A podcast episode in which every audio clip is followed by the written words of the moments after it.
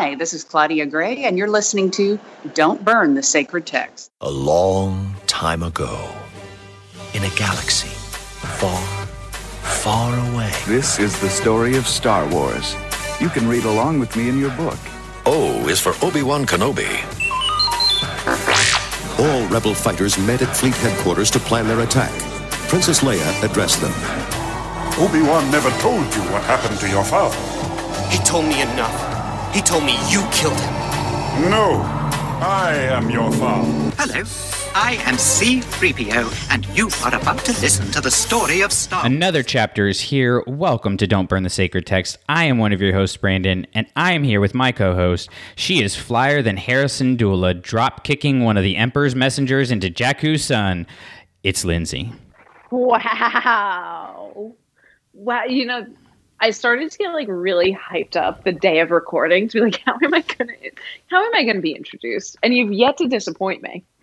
You know, I now it's at the point like when we first started this, I was just making it up on the fly, but now I'm like, I gotta make sure I bring it because I can't just keep saying cool all the time. Yeah, you know? but could you also could you also imagine if you gave me this intro and then on the next one you just tried to make it up on the fly and you're like she's cooler than an Ewok in uh, Banana in the Pajamas. like, how crushed would I be? oh man. Well, I'm glad that all of your uh, self-esteem and hopes and dreams you weighs on that. You okay. going. Good to know. Good to know. Um, all right, today, guys, we will be discussing the last installment of Alexander Freed's Alphabet Squadron trilogy, Victory's Price. And there's a lot of interesting themes that we're going to dig into in this book and and all of that. But before we do that, uh, we need to rate this book. And while most reviews will rate the book at the end, here at Don't Burn the Sacred Text, we like to rank it at the beginning. And then we're going to discuss it and see if our ratings change. So, as we are talking starfighters, out of five, Lindsay, how many starfighters do you give this book? I don't know why I always forget we do this, but at least you know it's like totally genuine and off the top of my head. Um, I would give this off the top of my head. I'd give this three starfighters. You know, Okay. It wasn't. Yeah, I, I enjoyed it. It wasn't the best thing I've ever read, but we'll get into it. But yeah, it's it's a solid three. So I really tried to narrow it down, but for me, at the end of the day, I have to rate this book in two ways. I have to rate the execution of the book versus my enjoyment of the book because they're two very different things. that choice. I know, but I I'm sure. I'm the one with the record button, so I make the rules. Uh, so for execution, I give this a solid four out of five. I think Alexander Freed is one of the best. Uh, I have on my notes writers in Star Wars, but I'm just gonna be straight up. One of the best writers I've read. His prose is absolutely fantastic. Um, but when it and especially you know he does the worst side of things, but when it comes to me enjoying this book, it's going to be a two. And we'll get into it. It's not a knock on what Alexander Freed did at all. Um, it's just more so, you know, what I enjoy reading in particular. And so I think that's important to, to keep in mind. Um, because even though we may have some critiques of this book and things that we didn't like, like if you want to read a good Star Wars book uh, that's written well, you know, I, I would put in terms of like prose and just writing capabilities. You know, to me, Alexander Freed is you know up there with Matthew Stover level of just like the way he puts sentences together and everything's absolutely fantastic. Not only that, I mean, I I will say too, like if I had been given the option to break all my ratings, it probably would have matched yours. Um, because I, I think that what he set out to do, he was very effective in, in it. And I'll certainly dive into what I mean by that as we as we discuss the book. But one of the things I realized Alexander Freed does better than probably any other Star Wars author who has been tasked with any kind of like trilogy or sequel or series that he does is I, I can't think of any other better way to phrase this than this. He does a great job too on the here's what you missed on or recently on because other books, you know, when we look at the, you know, the Queen Shadows and the Thrawns, it's like I, I have those few moments, the first few pages of, oh my God, I should have reread the first one really quickly, or I should have recapped what happened in the first two really quickly. But I never do. And you would think I would learn my lesson eventually. But with the the Alphabet Squadron books, both the second and the third one, he does a, a really good job of kind of recapping like where you're at in the series without breaking the pace. You know, because I was about 30 pages into it and I realized, like, okay, I remember all of this. I remember all these details, but he still kept the story moving forward. And a lot of that comes from the fact that he is this really great writer. He has this great prose, he has this great style. So he's able to recap things without it feeling like a recap. And he's able to recap things and still develop the characters which is hard to do. It's it's truly the first time in a Star Wars book at least that I remember having that feeling of okay, I'm caught up. You know, I didn't have to go onto Wikipedia and read the read the recap to remember what I missed or remember what I might have forgotten. Um, but I was able to jump into this in a very exciting way. It's just I I think I kind of agree with you where it's not my favorite story just because it's it's not what I'm interested in, and it's not his fault.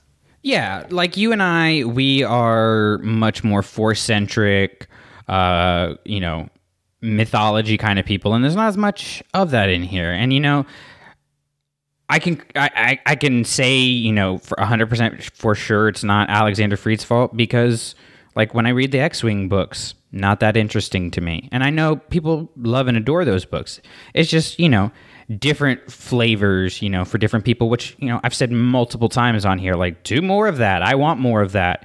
You know, I want more stuff that I don't prefer because that means that they're making more stuff. Because what I prefer is, you know, the bread and butter of Star Wars is, you know, the mythology and the force and everything like that. Like, that's never going away. So, heck yeah, bring all this different stuff in. And, to your point about you know not needing a recap or anything i think also it's Alexander Freed creates such visceral images. When I for Cerberon, for example, and everything that Yrica went through uh, in the second book, like visually, it was kind of challenging to picture because it was a scene that wasn't anything we had kind of seen in Star Wars before. You could kind of use other movies and stuff to help you give a framework or whatever, but you felt it. Like there was no denying you felt the experience that Yrica was going to. So when you come here and I don't remember the details of what happened on Cerberon. I remember, you know, the basic outlines and everything, and I didn't get the chance to reread the second book. I can still go, oh yeah, I remember. Right, because that's that's what's important. Other right. than and and I, I don't want to kind of go on a tangent of pros versus cons and what's a good story, what's a bad story, but just as a comparison, this is strictly as a comparison. Like I almost I don't want to bring this up in a way. But the the third aftermath book, you know, Chuck Wendig wrote what I'm sure is a great battle sequence. You know, I am sure that he did a great job explaining, you know, the positions of the star cruisers and the angles they were at. The problem is I can't visualize that. Yeah. And unfortunately, here's and here's why I bring it up because here's the difference. In Chuck Wendig's third aftermath story, the position and the angles of a certain ship actually is important to the story.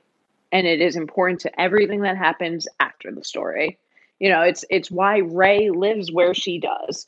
Whereas Alexander Freed, I think, is really good at sacrificing some of those minute details for here's the character I'm creating, here's what they're experiencing, like you said, here's what they're feeling. And that's the important part. That's what drives the story home.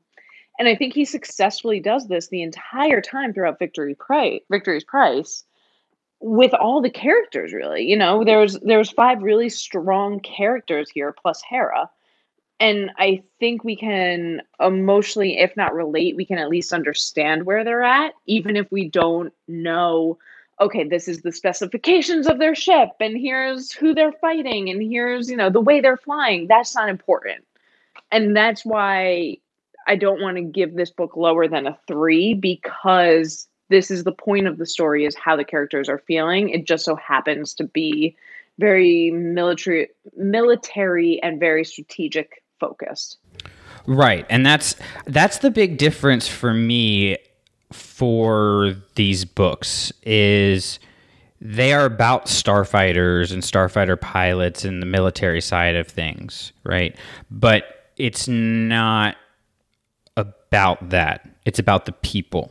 And as a comparison, you know, ironically enough, Alexander Freed wrote, I think, what is both of our least favorite uh, canon book, which is the original uh, Battlefront Twilight Company. And yeah. on that side, I think he did a lot of war explaining and never really made us feel about the characters. And there's a lot in there that's not his fault. It's, you know, having to write a video game book for a video game that doesn't have an actual story and all of this kind of stuff. Like there's a lot of factors there. But just as a, you know, as a comparison, that is very much a war-centric book where it's about being in the trenches and it's about everything. This is and this whole trilogy has been a book about the psychology of the characters and their development and their struggles and um, the ambiguity with which you know we face our own identity after a war. And we go into a war and, and i think this is applicable whether you've actually fought a war you're talking about going through a traumatic experience or anything like that. You go into that thinking you know who you are you come out of it realizing you don't know who you are and so then when the next problem comes, you have to figure out who you are. And to me, that's kind of the development that we had for pretty much all of these characters, uh, you know, through the trilogy, and they all kind of ended in different places. And to go to kind of the, I guess, main protagonist, uh, I, I mean, I guess I think Yrica is the main protagonist just because like she was kind of the one we kicked the the series off with. I think you know they're all kind of equal, um, more or less. But when we ended the last book, she was returning to Soran Keize in the Empire. Uh, and then we get to this book, and we find out that she actually was going undercover to help the New Republic track Shadow Wing, but of course, you know, she didn't tell anybody. So it leads me to two questions. One is do you think that that makes sense for Quell to do without letting anybody know? And then two, was it just an easy out so that Quell didn't come off as a bad guy, or uh, did this actually work in favor of her story? So I guess it's kind of hard to answer that in two parts just because I think those two questions are related. Um, I will say, even after you know the the second book ended, this is kind of where I thought it was going to go. I did feel like she had that strong allegiance to Alphabet Squadron, to the New Republic, even um, uh, maybe less so the New Republic, more so to Hera. Um, but I, I wasn't shocked by this. You know, in no way did I see this as a big twist or a big reveal. This is kind of where I thought they were going. So I wasn't surprised. And I think because of that, to me, yes, it makes sense for her character. It is well served for her character. And she still, I think, struggles with the the reasoning behind it. Is she doing this because she kind of wants to make amends for what she's done in the past? Is she doing this because she necessarily really believes in the cause for the New Republic? Like, I think she even struggles with her motivations. And that's why I think it holds true to her character. I would I would be very concerned if it was, hey, here's Yrica Quell. She's, you know, gung ho. She's just as invested in the New Republic as Princess Leia. Look at this big change of heart. That would seem disingenuous to me but the fact that we have this person here who who kind of struggles with what she's done in the past and can she make up for it? And then it kind of feels like a, a no good deed goes unpunished type thing you know and and she's really trying to make amends trying to understand what she's doing. That's why i think it at the very least holds true. Is it the best possible way to execute the story? I don't know I might have preferred, you know, her telling at least, you know, Chadic or or at least Hera or at least one other person, "Hey, I'm going to do this." That seems to make a little bit more sense to me than her just going totally rogue undercover. Uh, the other part of this too is in the first two books, at no point, at no point was I overly or even remotely invested in the Soran Keize storyline. You know, whether it's her relationship with uh, with him or what they were doing on their own. Like, at, at no point was I, you know, eager to get the, to the next chapter with him. So, for this to be such a central part of this story, I thought it was a little boring, a little drawn out, I guess. Um, I wasn't thrilled by it, but it felt true to her character to answer your question. I think with Soran, you know, he is there to me to just be the inverse of Yrica. Because, you know, when things got hard and she left the Empire, she decided to at least try to do something good in the world, uh, in the galaxy, right? And she didn't know exactly what that was. She didn't know even how you do that, but she knew I need to try to do some good by supporting what is clearly right. Whereas Soran goes back to the Empire not caring whether it's right or wrong, but just caring about making, you know, taking care of, of his soldiers, regardless of whether or not like there's no morality for him. It's not a morality issue for him. Whereas for for Quell it is.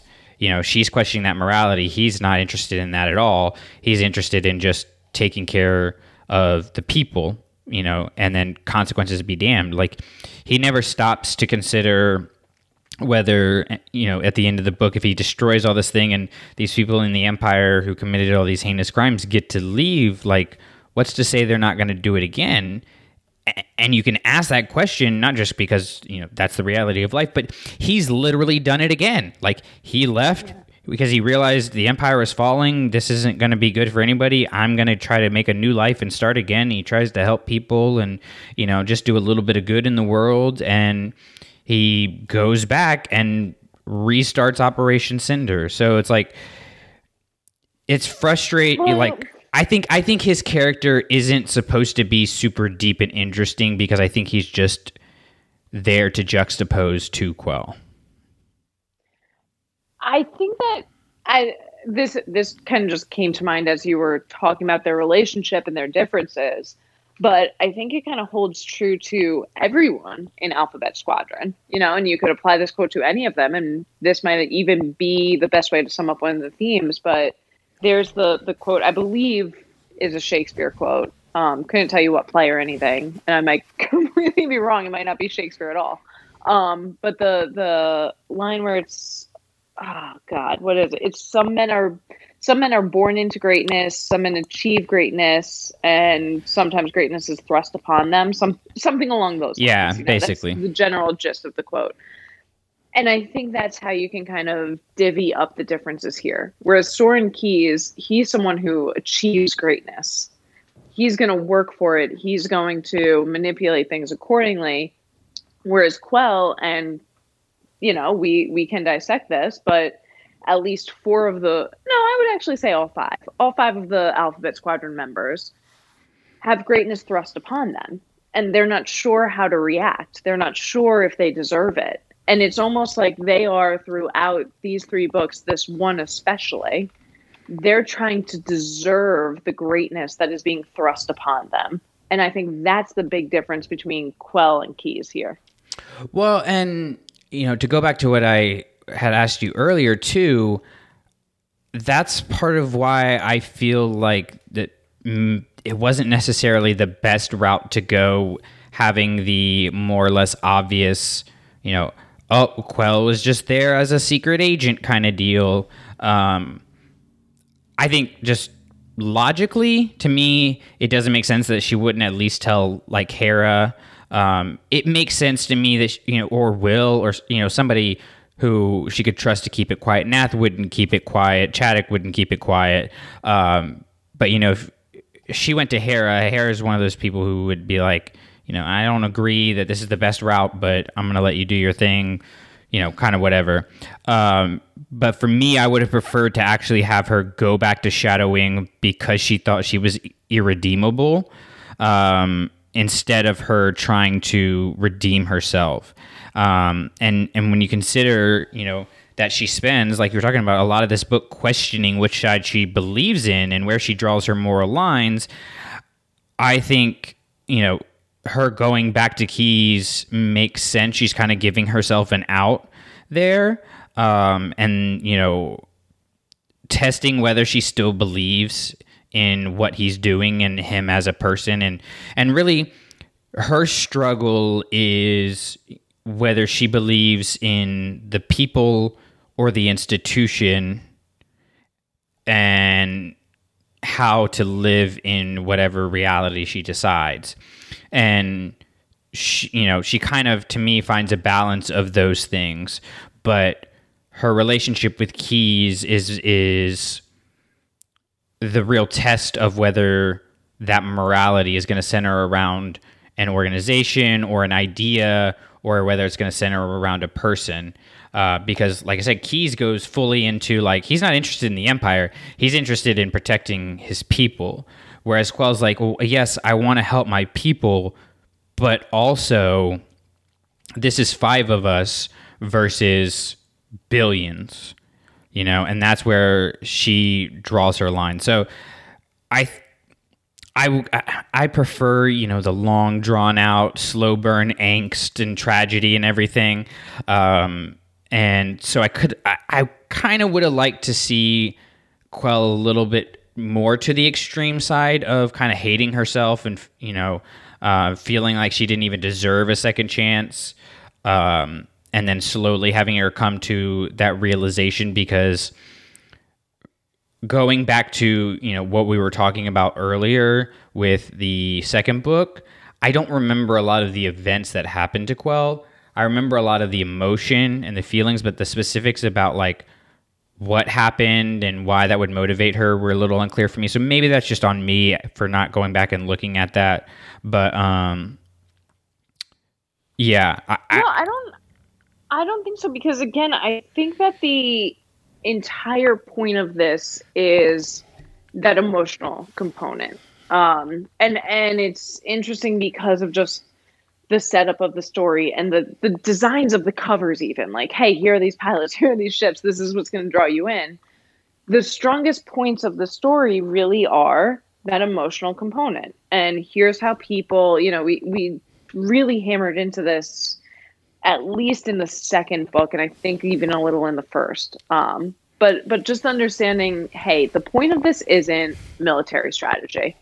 The point of this isn't here's where the new republic is. Here's how it came to be.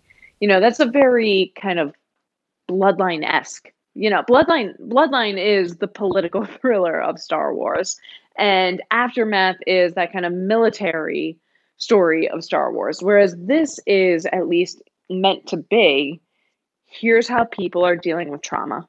You know, here are these broken people trying to come together.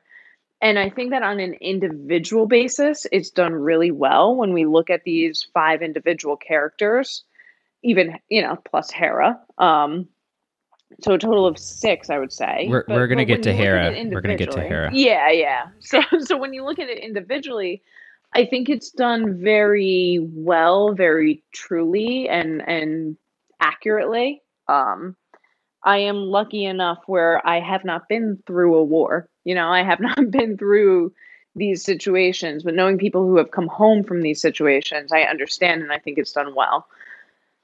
The reason I don't rank this book higher, that being said, is because I enjoy the story more when we're saying here are these five people. Here's them as a team. You know and that's why i really like the second book especially because we spent so much more time with here's this really functioning team here's how they work together here's how they bounce off each other and I don't think we necessarily got that with Victory's Price. It was too much time kind of all being spent apart. Mm-hmm. And then when they were together, rebuilding that trust. And then when we got to the point where they should have had that trust again, I felt like it was too short lived. And that part was too, we're going to show this trust through the military strategy. I think it could have been better served of they trust each other again, and here's how we rebuild personal relationships outside of the the con. Yeah, and I think you know, Freed is definitely going for more ambiguity here, um, which I think is to the benefit when you're talking about you know understanding struggle and everything. Because like likewise, I've never been through a war, but you know I've had a lot of traumas that have question you know made me question who I am and what I believe in, um, and, and most people have you know the ex- to what extreme you know is whatever, but I could relate to that struggle. And as frustrating as it was at the end that to me I didn't feel like they really came to an answer um, except for maybe Wyl uh, that they had just kind of accepted that they there wasn't necessarily a right answer and they were just going to do the best that they could do. While me wanting nice complete rounded stories that have clear you know this is what you should do with your life endings is like oh that's frustrating. At the same time i'm like well but it's also very real you know like um I was reading a book recently and this just blew my mind. It was talking about like arguing and like basically the point was y- you don't have to end the argument with one person agreeing with the other. Like there doesn't have to be you- you're not going to have a winner of an argument, right? You're just going to have to find the point wherein the two parties can say, "All right, we can live in the same space and have this level of disagreement." That's essentially to me what's happening with Alphabet Squadron at the end is they they're not agreeing on what they did, they're not agreeing on the morality of the war, they're not agreeing on really any of that stuff. And but they've said, you know, we've been through this thing together and are we care about each other more than we care about these questions that we have. Um, and I mean, it's very real, but at the same time, I'm like, again, I want like end of Return of the Jedi, like you know, it's very clear cut. Here's the good, here's the evil, here's what you should do, and so you know. Admittedly, when stories get a little more gray like that, I'm like, this isn't giving me the nice, clean OCD answers that I want. Um, but we do yeah, get I that. don't even I don't even mind though when it's not clear cut like that. I mind when it's when I, when I get to the end and I feel like I've been told five different stories and none of them really went in line together. You know, it, it seems like at the very end of this, I maybe I'm wrong, and and if you can convince me otherwise, please. But I I don't get the impression like it's we'll we'll just take the original trilogy members as the comparison. You know, I even Aftermath I think did this better, where you couldn't have one of these characters without the others. You couldn't tell their story and tell their growth without explaining how they all grew together. Whereas in Alphabet Squadron, I'm okay with not having those those clear cut ends, but I feel like it's five different ends, and at no point did they really intersect. I feel like they intercepted. I don't feel like they ever really became a squadron. Like I don't think they were ever really were a team. But I do think Yeah. that you need their stories because you know to go back to you know the idea I was presenting earlier about Keize being you know the opposite of Quell like Quell and her you know unclear beliefs challenge Chadic and her very like gung ho blinders on full force ahead belief in what she's doing you know and Nath and Wyl challenge each other. Um, and then Kairos is kind of the reflection of what they're all going through. So I think, you know, when you look at like Han, Luke, and Leia, you know, they, they definitely needed each other and you have to tell their stories together and all of that kind of stuff too. Um, but they didn't push against each other in such a contrasting way as this. Like they complemented each other. You know, Han makes Luke better because he supports him and, and vice versa and Leia, you know, same way. Whereas Quell and Chadic make each other better for the you know majority of the story because they don't see eye to eye. And so they force themselves out of this false sense of righteousness um, or belief, or in the case of Quell, you know, just facade that they've hidden themselves behind. And I think that's more or less something that all of these characters have done. And again, Kairos is kind of the reflection of that with her, her, uh, you know, shell more or less that she, her, her chrysalis. Um, but they, you know, Quell starts the trilogy by having up this facade or talking about this facade that's, you know, starting to come down and she doesn't even know what's real anymore. Nath has never really had something that he believes in. So he's, you know, been a pirate, he's been for the Empire, he's been for the rebellion, no idea who he is.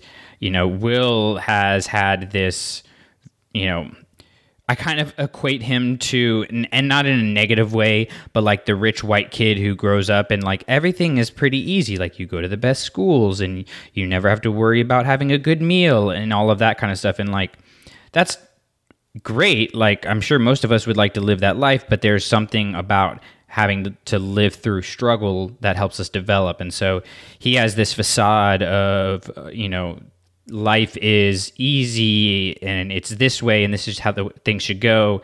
And and that gets torn away from him. And we even see you know the effect of that when he goes back. And so i do think they did need each other because they needed to force each other out of those comfort zones.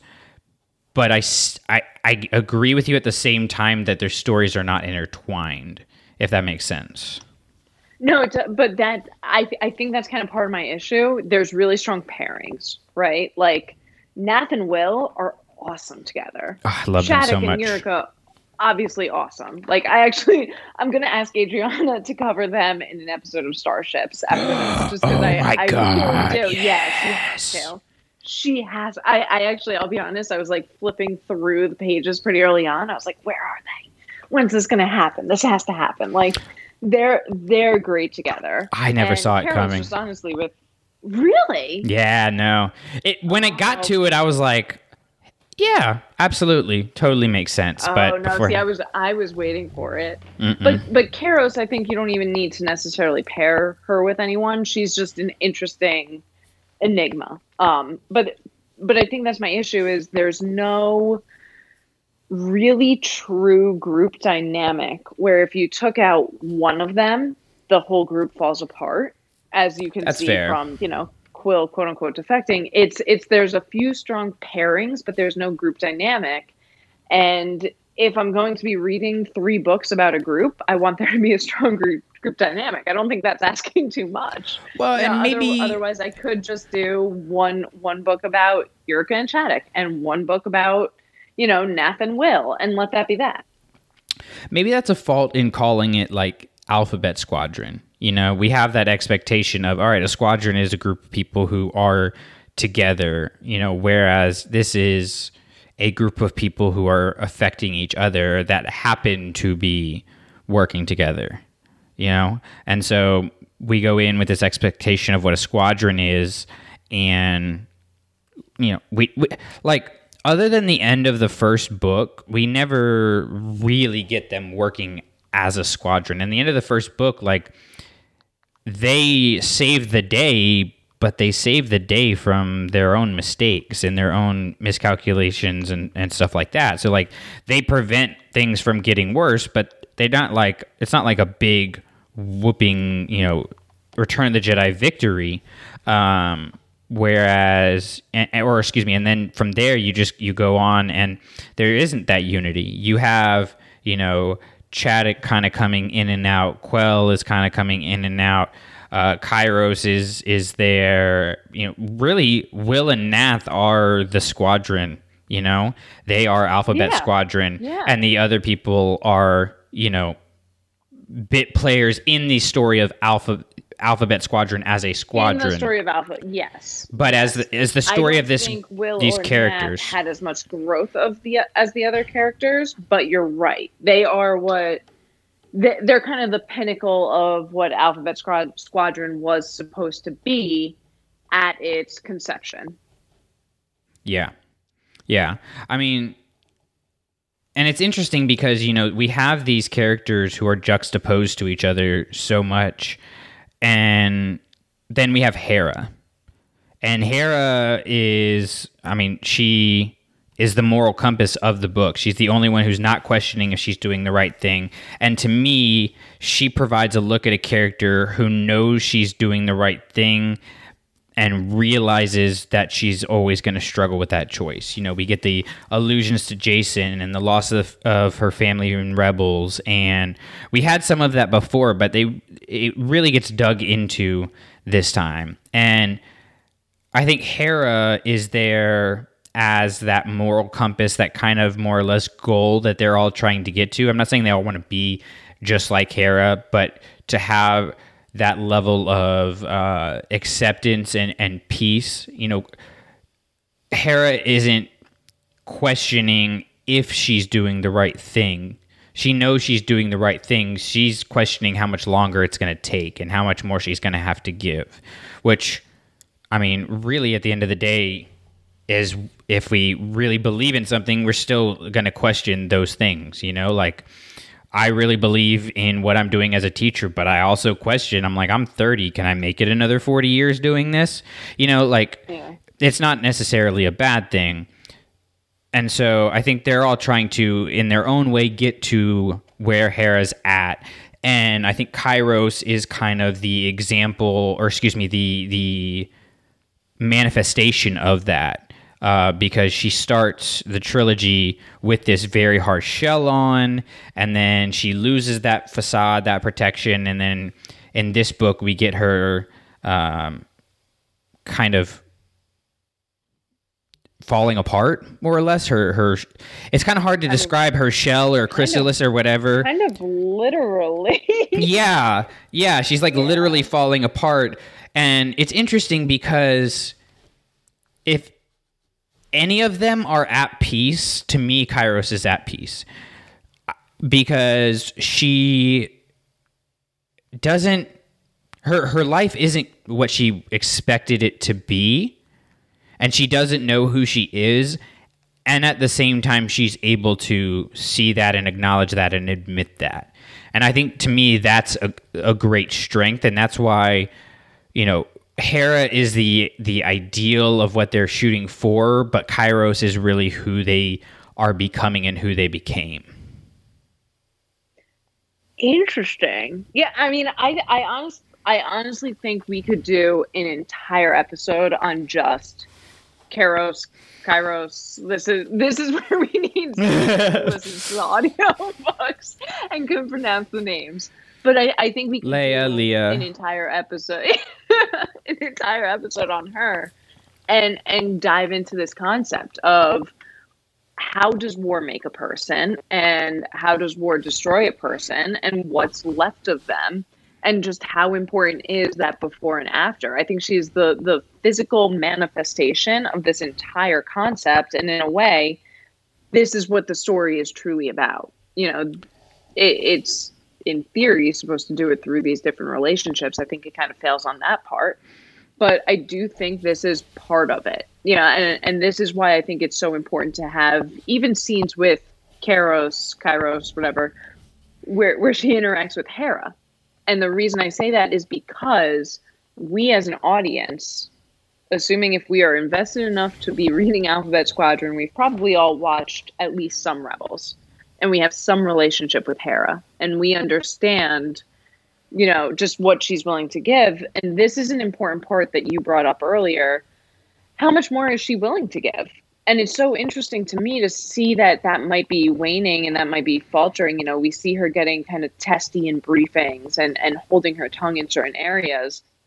I would be so interested if there is anyone who this is their introduction to Hera.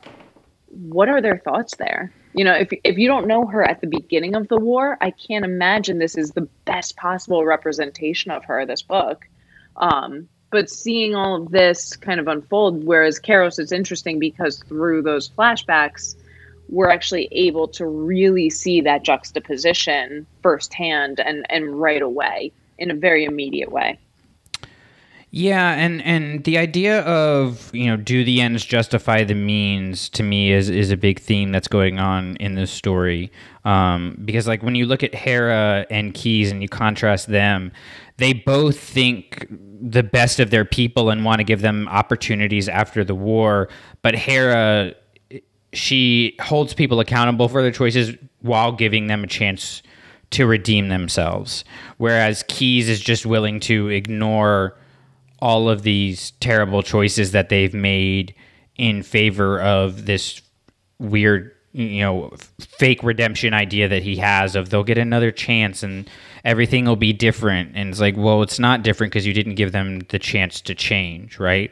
And kairos has the chance to change and she does change. And i love the fact that we don't know where she's at at the end of the book because if in in the question of do the ends justify the means, there really isn't an answer, and and the point isn't the answer. The point is the the thought is the exercise is the we should be questioning not only where we're going and what our goals are but what are we sacrificing for them? What are we giving up for them?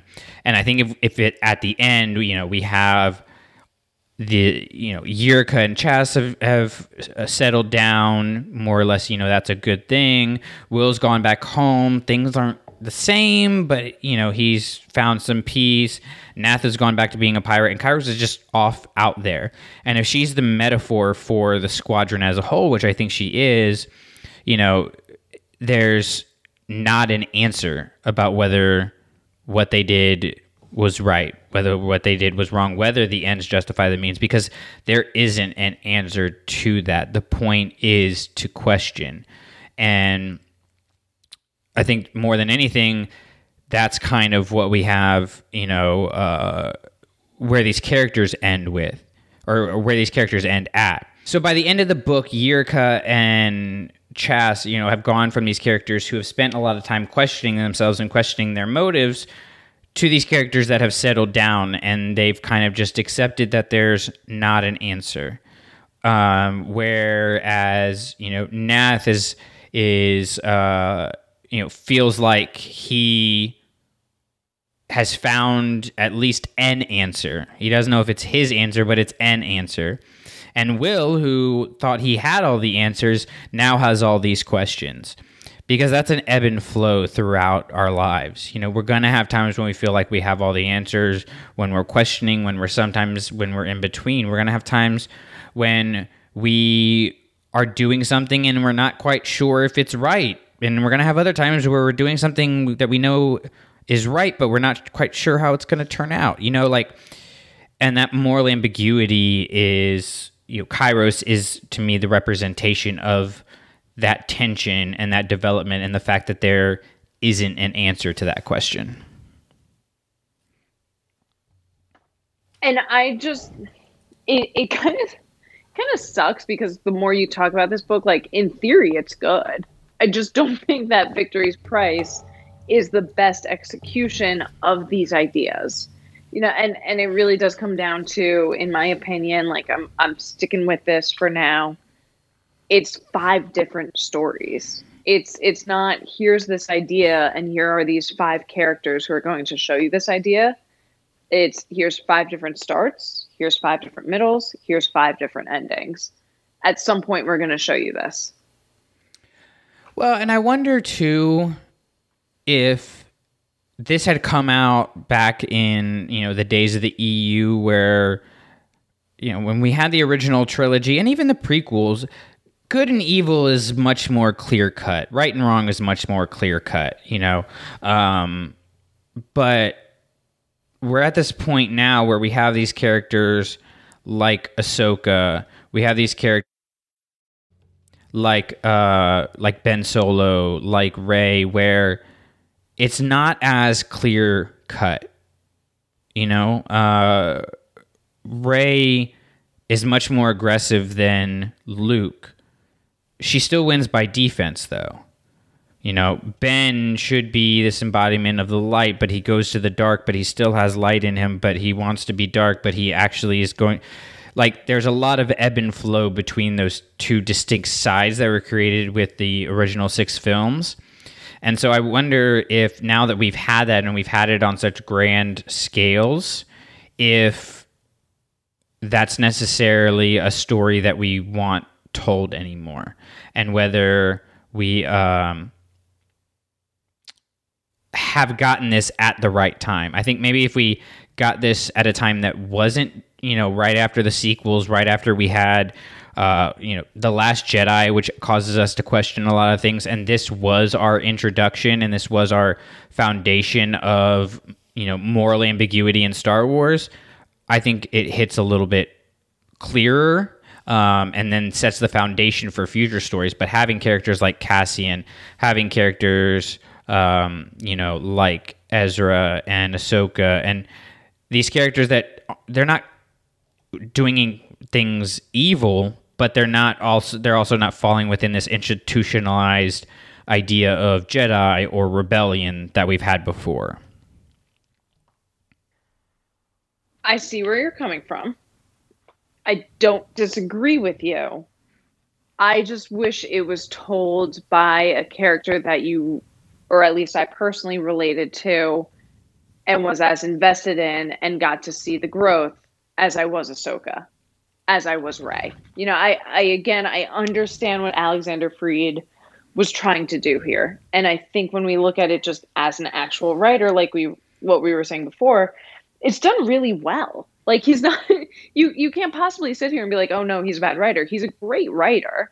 He does what he does well. I just don't think it was as impactful of a story as at least I would have preferred because I, I was so torn. You know, every five pages, six pages, ten pages, every time I'm starting to get invested in a character, we switch characters. And with the way it's set up, every time we switch characters, we switch locations, we switch struggles. You know, we we switch side characters and who they're interacting with. Like it's it really just felt like a collection of short stories more than it did the third book of a novel. Well, that's fair. I think one place where it does feel like the third book, um, and the one idea or theme that I had been like waiting for the book to resolve was the whole talking with Shadow Wing thing. Like that was one thing where I'm like, okay, they're talking to them a lot. He's trying a lot. Like they can't. It's not just going to end with like, well, nothing happened. They never responded. You know, you have to have you know either them get you know destroyed for that and and you know Shadow Wing come after them for that specifically and and you know maybe take somebody's life or you have to have the reverse where Shadow Wing you know starts to change starts to sway towards their side. And i i loved how they did it here um, because one of the lines that really stuck with me from uh, the original book from the first Alphabet Squadron was when Quell was seeing some of these uh, Imperials that had turned coming off the ship, and she basically, you know, was saying like the first wave were the people that you know more or less felt trapped by the Empire didn't know how to get out and never really believed in it, and as you go on, you get worse and worse people, and like if you're coming in after me and everything that happened on Acronis, like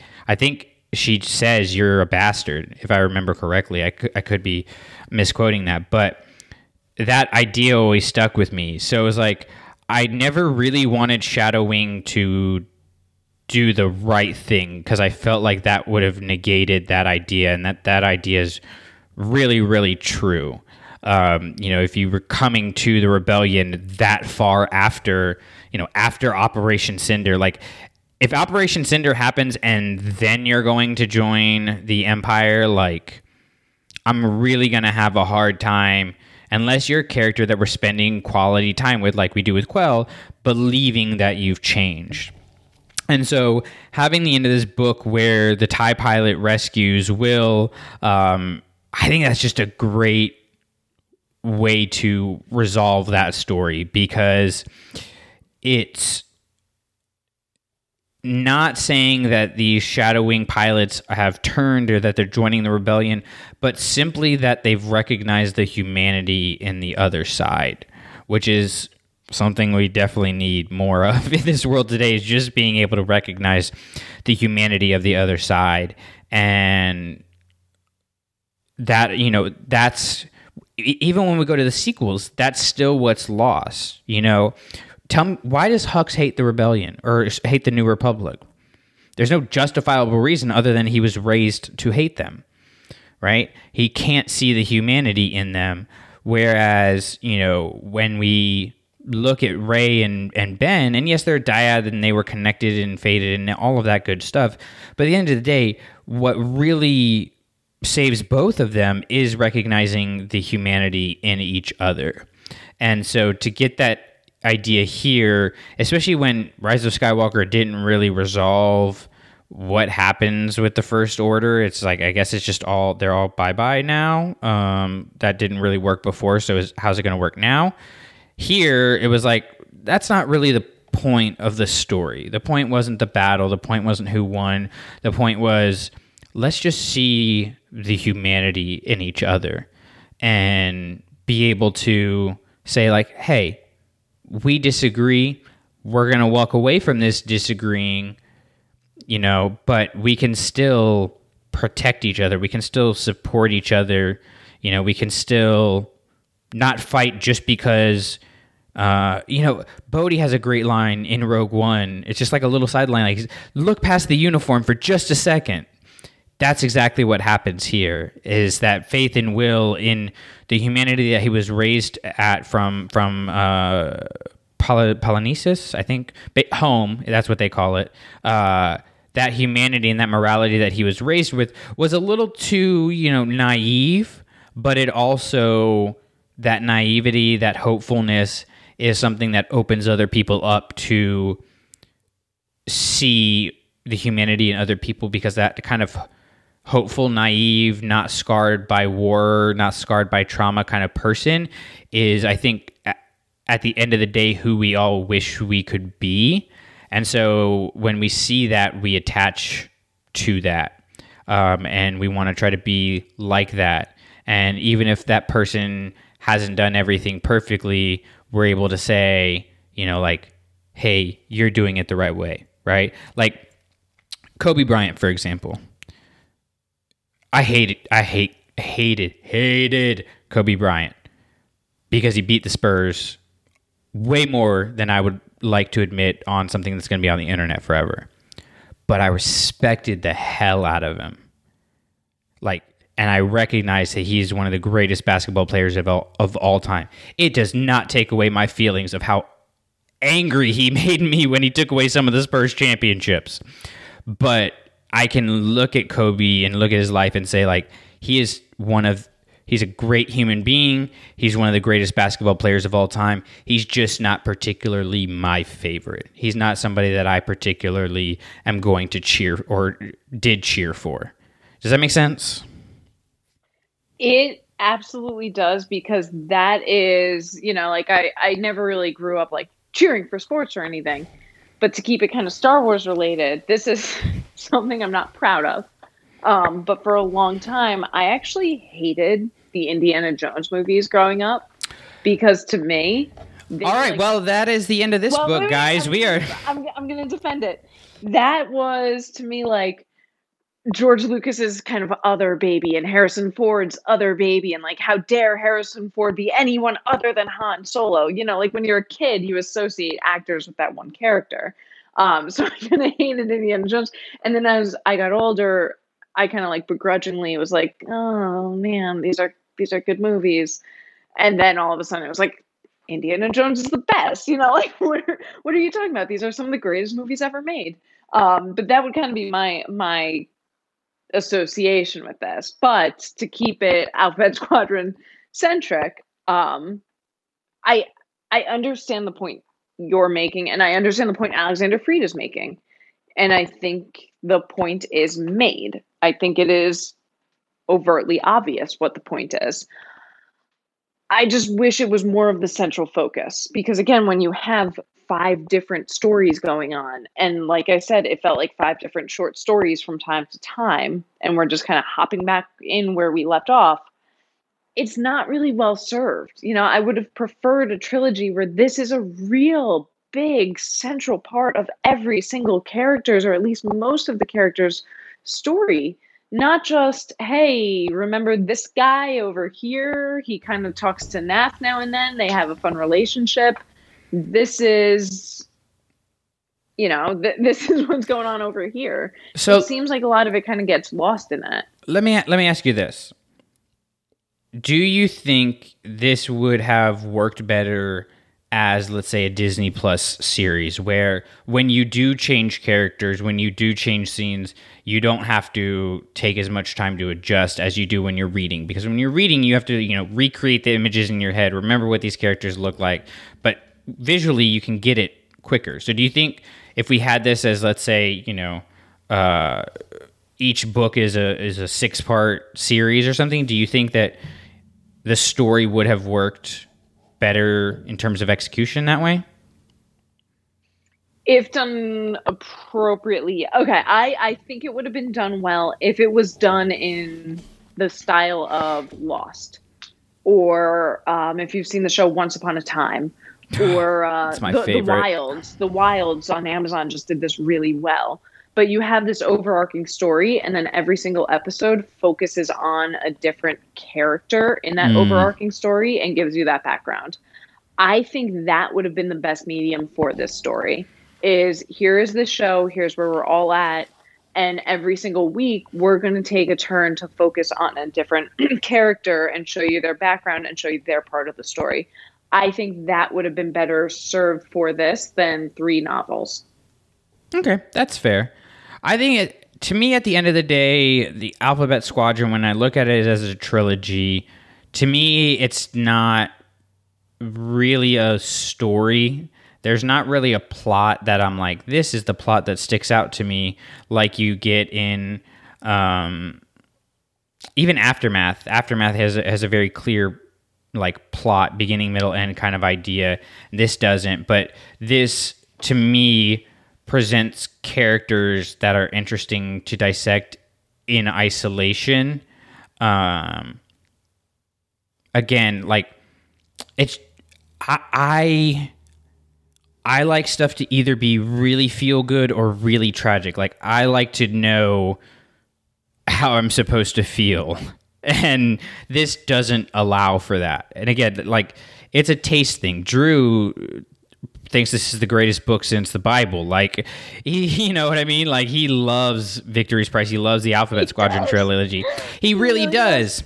But, you know, I think he looks for more of that ambiguity in storytelling than I do. So let's go ahead. Uh, we're, we're at like an hour now, and I think we've kind of made our points and hit the high points of this book. It's it, these books are so packed with information that like we couldn't cover it all if we had the amount of time the audiobook has. Like that's one thing about these these books I realized, you know, it took me forever to read this book not like I said not because it was poorly written and not because I wasn't invested in it. I was invested in the characters and I wanted to know what happened next and there wasn't a moment I was reading it that I didn't enjoy it more or less even though it's not it's not master and apprentice. It's not bloodline. It's not the things that i particularly was looking for. It was a really fun read but it's so dense that like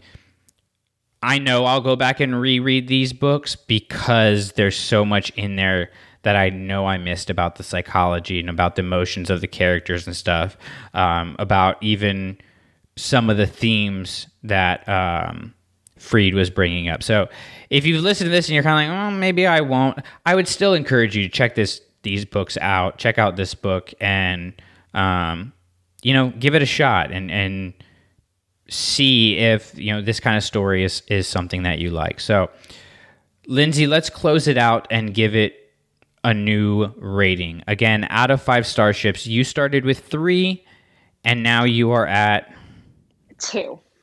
Ooh. I, yeah, because again, like I, I enjoyed it, you know, and and keep in mind, it's not like I I just put this down right, you know, two hours ago and, and jumped right into this recording. Kind of getting to like sit with it and and remembering the prose. It's it's so hard to do this for a trilogy book because it's hard to eventually differentiate this one specific story from the story overall. But now that we've kind of sat down and dissected it as its own entity and not just as, you know, the the the culmination of a trilogy, it's kind of like it this specific one kind of felt a little bit lackluster. And I, I really do truly wish i felt more camaraderie between the main characters. And regardless of wherever they ended up or how they ended up there i, I wish it felt like a more cohesive story between the five of them. Um, so just with that kind of disappointment and with with remembering that you cannot possibly sit here and have a discussion about what this story meant to all five of them at one time you need to break it out between five different discussions. That's a really big negative for me. Um, but that being said, I can't give it a one because it's it is so well written, um, and the characters are strong individuals on their own. So so feeling giving it a one feels disingenuous. Um, so I'm gonna I'm just gonna drop it down to a two and call it that. Would the entirety of the trilogy, would the whole Alphabet Squadron trilogy be a two for you as well, or does overall rank a little bit different? overall ranks a little bit higher. Um, you know, I, I, had trouble getting into it at first because it really was just at this point kind of Quell's story. Um, and she's, I, I have to be honest, she's my least favorite character of the five. Of yeah, she's not. A, she's um, she's the least yeah, interesting. Yeah, so so to focus so much on her in the first book feels forced to me. Um, I actually, I, I really did enjoy the kind of the, not even second half probably like the middle third of the first book. Um, I really enjoyed as they were becoming that team, as they were stuck on their first mission together and getting to know each other. I really enjoyed that. I also really enjoyed kind of the first half of the second book and most of Chadic's journey throughout the second book. Um, but that's you know again that's that's my style. That's my personal preference. I I would have trouble defending defending this without bringing personal opinion into it, which I don't like doing because I like that other people like what they like. I like that, you know, we have the Drews and the Sams who who love the starfighters, who love this kind of story. Like I think that's awesome and I don't want to take it away from them. But just personally like this is a good well-written story as a trilogy. It's just not to me to me it is not the story that I think needs to be told or the way I want to be told it. Okay. For me, the trilogy would rank uh two out of five. But Victory's Price I'm I'm just going straight four out of five now. I've talked myself into it. Wow. Yeah. Okay, well, to be fair, too, you gave yourself two ratings at the beginning, which I didn't get the chance to do. That I mean, again, yeah, yeah. I have the show notes. I press the record button. I make the rules. I think I think this one is far and above the best book of the trilogy.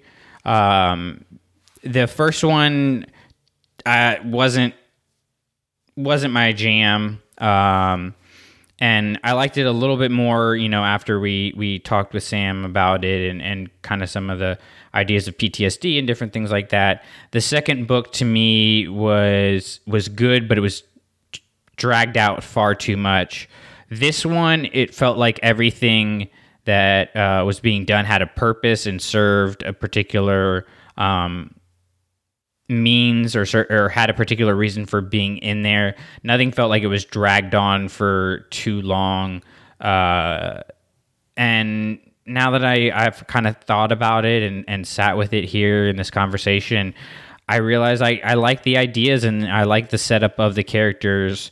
Um, it, it wouldn't rank overall, like I said, the, the trilogy wouldn't rank super high, more so because I don't think that there's a clear plot line throughout worth investing in, but I think the characters are quite interesting. So that is where we stand. And if you would like to share your rankings with us, you can do that on our Twitter at Clashing Sabers or over on our Facebook group, which is Star Wars Clashing Sabers. And of course, we have our Patreon where uh, you can support getting books into classrooms across the country, um, and also you know post on there, share your your ratings for Alphabet Squadron or any topics you would like to discuss over there.